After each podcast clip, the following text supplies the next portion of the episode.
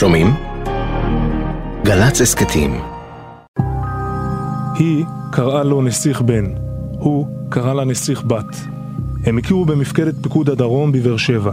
הוא, אייל אסרף, קצין ניהול בפיקוד, היא קרן רוטשטיין, קצינת חינוך ותרבות במפקדה. שניהם מאשקלון. תוך כדי נסיעות באוטובוסים אה, התחלנו להתיידד. ההתיידדות הייתה מאוד מאוד קצרה, כי בוא נגיד שאני ממש, מהרגע הראשון שראיתי אותה ידעתי שאני רוצה להתאהב בה, להכיר אותה, אבל אה, כמו כל גבר אתה צריך לדעת אם יש לה חבר או אין לה חבר, ואז אה, גיששתי. קרן עוברת ניתוח קל ברגל והיא נאלצת לשכב בביתה במשך שלושה שבועות. אייל ממהר כמובן להתנדב להעביר לה כל יום את הדואר מהמשרד כדי שתוכל לעבוד מהבית. אז ערב אחד החלטתי שאני פורק את ליבי בפניה. פרקתי אותו, נתתי לה זמן של שבוע לחשוב. אמרתי לה כאילו שאני רוצה מאוד מאוד להיות לא ידיד שלך, אלא חבר שלך. ואפשר לנ... לצאת ולנסות, ואם לא, לא ילך, אז לא קרה שום דבר. ואם תסכימי, אז uh, אני אהפוך אותך כאילו לילדה הכי מאושרת. בתוך ימים הפכו לזוג של מפקדת הפיקוד. הוא משבץ אותה לתורנויות שתהיה כמה שיותר קרובה אליו, היא שולחת לו הודעות אוהבות, הוא מתכנן להם טיולים, היא רוקמת תוכניות לעתיד. זה היה פשוט מדהים לראות שפיקוד שלם, כאילו ממש, אם זה מהקצינים שזה דרגת אלוף משנה וסגן אלוף, נהנים מכל רגע לראות את החברות שלנו, שהיא מתמשכת ו... וממש כאילו תמיכה בבסיס. בעשרה בפברואר 2002 בצהריים, קרן משאירה לאייל, שלא נמצא באותו יום איתה בבסיס, הודעה אחרונה.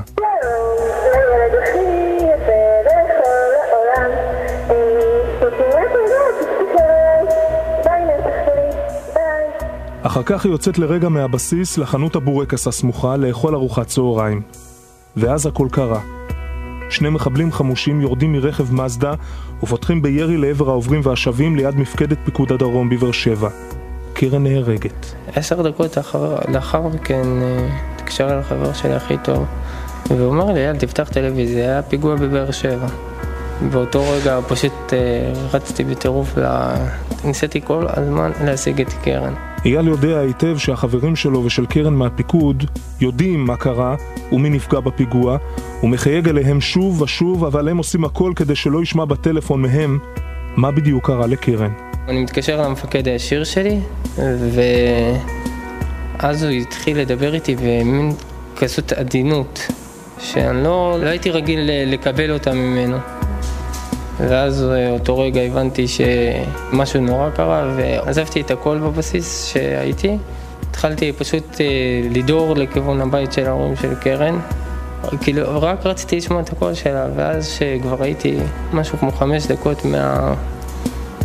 מהבית של ההורים שלה, התקשרתי לכאן וכבר שמעתי שקרן נהרגה. השכול הקולקטיבי בישראל נותן מקום של כבוד לא רק לנופלים, אלא גם לנשים שאיתם. לראיה שנותרה בבית, לארוסה, לאם הילדים, לחברה, ובדיוק במשבצת הזאת, עד כמה שזה יישמע מוזר, אייל עומד, קצת מבולבל. הייתי בקבוצת תמיכה פעם אחת, וראיתי שאני הגבר באמת היחיד.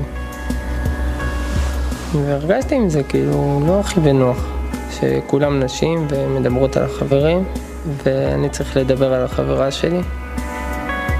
ו...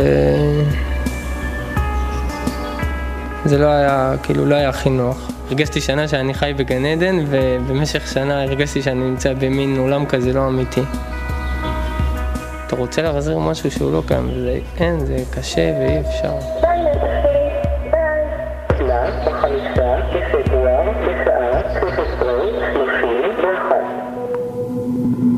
סגן קרן רוטשטיין מאשקלון קצינת תרבות במפקדת פיקוד הדרום נהרגה בפיגוע ירי מחוץ לבסיסה בבאר שבע ב-10 בפברואר 2002, בת 21 במותה.